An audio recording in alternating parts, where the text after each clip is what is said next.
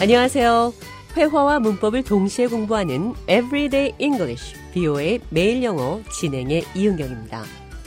오늘은 미국인들과 영어로 대화하는 데 있어 필수적으로 중요한 small talk, 그러니까 중요하진 않지만 대화를 이어나가는데 중요한 기술들 보여드리도록 하겠습니다. 존 드라이든을 스튜디오에 모셨습니다. Hello, John. Welcome to the show. Thank you for having me. Today, we are going to talk about small talk. How do you start a small talk conversation? Well, hopefully not the weather, but most small talk does start with the weather, so it's okay if it does. But people can start small talk about anything because it usually means nothing. I agree. Weather is the easiest topic to pick on. What else is there?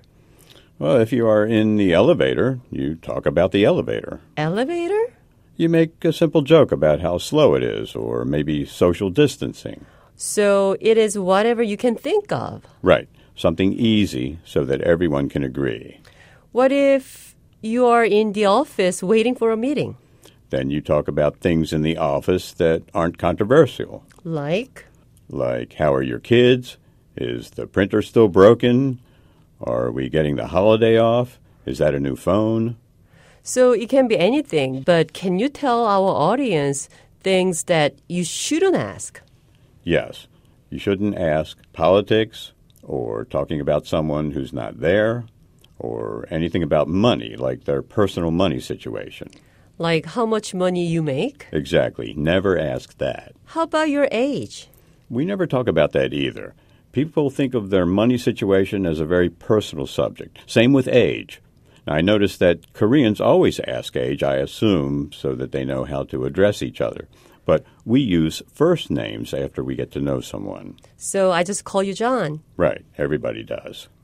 Okay, so with small talk, we can talk about weather or family, but not politics or age or their salary.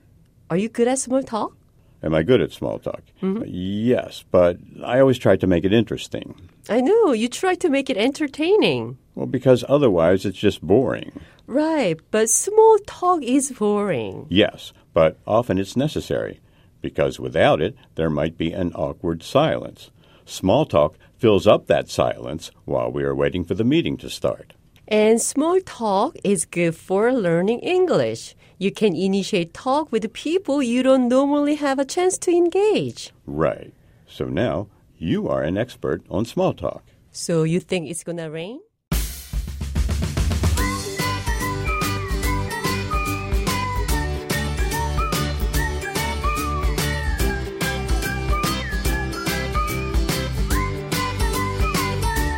Everyday English, 뷰의 매일 영어. 오늘은 small talk.